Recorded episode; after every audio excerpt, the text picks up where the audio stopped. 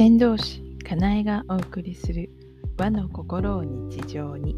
始まります。この番組は和の心を大切にしたいと思う方へ。また自分の未来は自分で作っていきたいと思う方へ。かなえの視点でいろいろ語っている番組です。ずっとずっと間が空いていますが最近は二十四節気の話しかしていないような気がしますが夏至です。夏に至る夏至になります。えっ、ー、とですね春分を0度とする考えって世界中であるんですね。暦のスタートは春分。そこからするとこの今日の夏至という日はちょうど90度移動したところになります夏に至る。だから暦の上では夏のピークという時期なんですね。で今日はなんかね90度というのがすごく自分の中で気になる数字でしてねあの90度変えると物の見方ってすごく変わりますよね。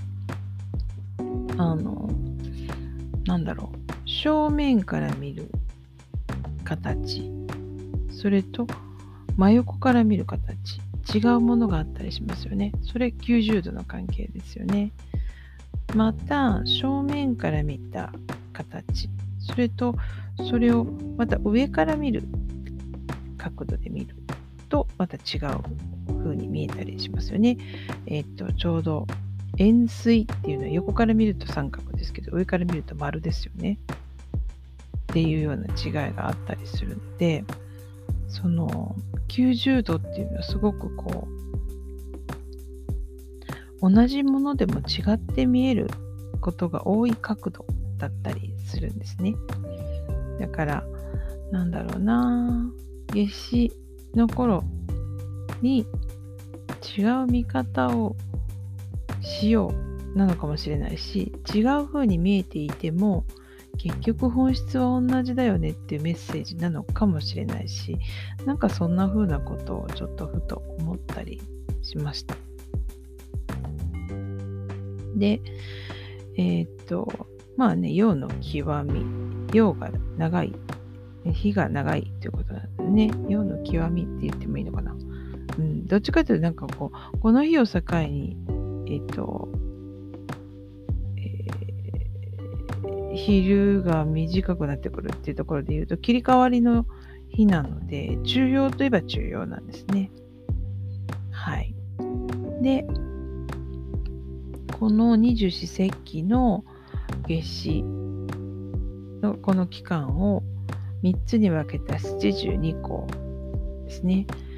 3分の1に分けてる。その最初の初項は何かというと、夏枯れ草カルル夏枯れ草カルル夏枯れ草って何のことかって言うとウツボグサという、えー、冬至の頃に芽を出す草があるそうです。それが枯れる頃ですよっていう時期ですね。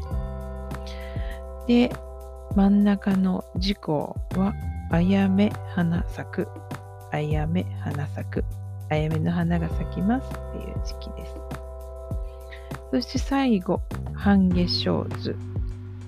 半夏生ですね。えっ、ー、と、カラス美尺。え？カラス美尺ですか？が生える頃と書いてあります。はい。半夏生っていう日もありますけどね。はい。そういう時期になっています。夏に至ると書かれているので夏の極みのはずですけれどもまだまだここから先が暑くなっていくのがまあ実際のところなんですけどね。で夏至っていうとこう日が長いので北半球は。なので北欧の方ではね夏至祭りっていうのをやるそうです。それを知ったのは私はムーミンの本で知ったんですけど日が長いのでその太陽の日を楽しむっていうことをね白夜とかがある北欧の人たちは楽しんでいるということだったりします。まあ日本は梅雨時なのでおお天道様もあんまり拝めないっていうのがこの夏至の頃なんですけど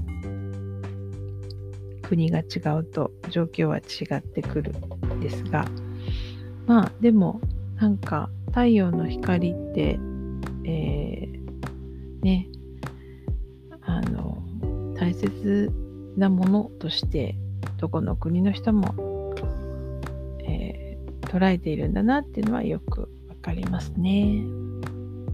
ということで今日は夏至のお話を少ししてみました。まあ雨ばっかりですけど、はい。そういう時期なんだなっていうことを知らせてくれています。はい。もうちょっと、あのー、間隔短く おしゃべりしようかなとちょっと反省しているところなので、まあ、あの、ちょこちょこ覗いてみていただければ励みになります。ということで、えー、今日はこの辺で 暦の話でした。ではまた、先導しかなえでした。